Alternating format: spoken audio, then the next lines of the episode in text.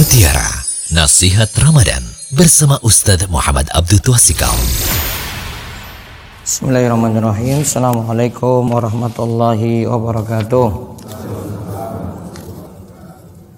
Alhamdulillah, salatu wassalamu ala rasulillah wa ala alihi wa man tabi'ahum bi ihsan ila yaumiddin. Allahumma inna nas'aluka ilman nafi'a wa rizqan thayyiba wa amalan mutaqabbala. Puji syukur kita panjatkan pada Allah salawat dan salam semoga tercurah pada Nabi besar Nabi Agung Nabi kita Muhammad sallallahu alaihi wasallam. Para jamaah sekalian, Ramadan itu adalah bulan Al-Qur'an. Dalam hadis Sahihain riwayat Bukhari dan Muslim ada hadis yang menyebutkan semangat Nabi Shallallahu Alaihi Wasallam dalam mengkaji Al-Quran. Saking Ibnu Abbas dari Ibnu Abbas radhiyallahu anhu ia berkata, karena Nabi Shallallahu Alaihi Wasallam ajwadan nasi wa ajwadu ma yakunu fi Ramadan. Hina yalqahu Jibril wa kana Jibrilu alaihi salam yalqahu fi kulli lailatin min Ramadan. Fayudarisuhu al-Qur'an fala Rasulullah sallallahu alaihi wasallam ajwadu bil khairi min rihil mursalah. Nabi sallallahu alaihi wasallam adalah orang yang paling gemar memberi. Semangat beliau dalam memberi lebih membara ketika di bulan Ramadan tatkala itu Jibril menemui Nabi sallallahu alaihi wasallam Jibril menemui beliau setiap malamnya di bulan Ramadan. Jibril mengajarkan Al-Quran kala itu. Dan Rasul Shallallahu Alaihi Wasallam adalah yang paling semangat dalam melakukan kebaikan bagai angin yang bertiup. Di sini disebut Rasul Shallallahu Alaihi Wasallam itu dengan Jibril mengkaji Al-Quran di bulan Ramadan. Ibnu Rajab Al-Hambali rahimahullah berkata, hadis ini menunjukkan bahwa kaum muslimin dianjurkan untuk banyak mempelajari Al-Quran pada bulan Ramadan dan berkumpul untuk mempelajarinya. Hafalan Al-Quran pun bisa disetorkan pada orang yang lebih hafal darinya. Dalil tersebut juga menunjukkan dianjurkannya banyak melakukan tilawah Al-Quran di bulan Ramadan. Jadi bisa banyak baca, bisa menyetor.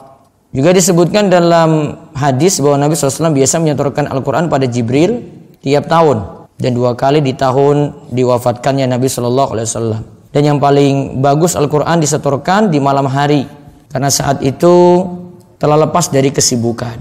Jadi Al-Quran sangat bagus, sangat tepat kalau disetor pada malam hari karena lebih tidak sibuk di malam hari. Sebagaimana Allah Subhanahu wa taala berfirman dalam surat Muzammil ayat ke-6, "Inna nasyi'atal laili hiya ashaddu wata'aw wa aqwamu qila." Sesungguhnya di waktu malam itu lebih tepat untuk khusyuk dan bacaan di waktu itu lebih berkesan.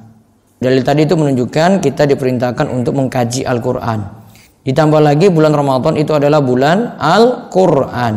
Syahr Ramadan alladhi unzila fihi Al-Quran. Bulan Ramadan itu adalah bulan diturunkannya Al-Quran. Al-Quran itu turun sekali, kata Ibnu Abbas, sekaligus di Laul Mahfuz di Baitul Izzah pada malam Lailatul Qadar. Yang mendukung perkataan Ibnu Abbas ini juga Allah katakan inna anzalnahu fi lailatul qadar. Sesungguhnya kami menurunkan Al-Qur'an pada malam Lailatul Qadar. Juga ditambah lagi tadi surat Al-Qadar ayat 1 Ad-Dukhan ayat 3 inna anzalnahu fi lailatim mubarakah sesungguhnya kami menurunkan Al-Quran itu pada suatu malam yang diberkahi. Berarti malam Lailatul Qadar itu malam yang diberkahi.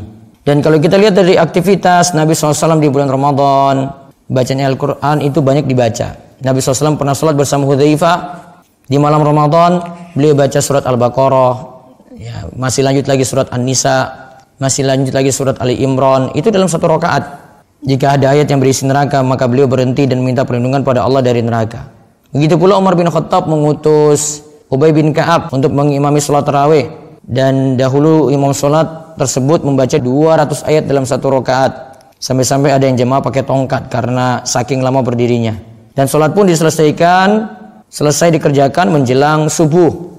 Nah, di masa tabiin yang terjadi surat Al-Baqarah dibaca tuntas 8 rakaat. Di, jika dibaca dalam 12 rakaat maka berarti sholatnya tersebut semakin diperingan lagi. Nah, ini jadi dalil-dalil kenapa kita di bulan Ramadan itu sibuk dengan Al-Qur'an. Bisa baca, bisa hafalkan, bisa setorkan, ya bisa tadabur bisa mendalami dan seterusnya. Yang penting banyak interaksi dengan Al-Qur'an. Semoga Allah Subhanahu wa taala memberikan kita petunjuk dan hidayah untuk terus mengkaji Al-Qur'an. Demikian kita cukupkan.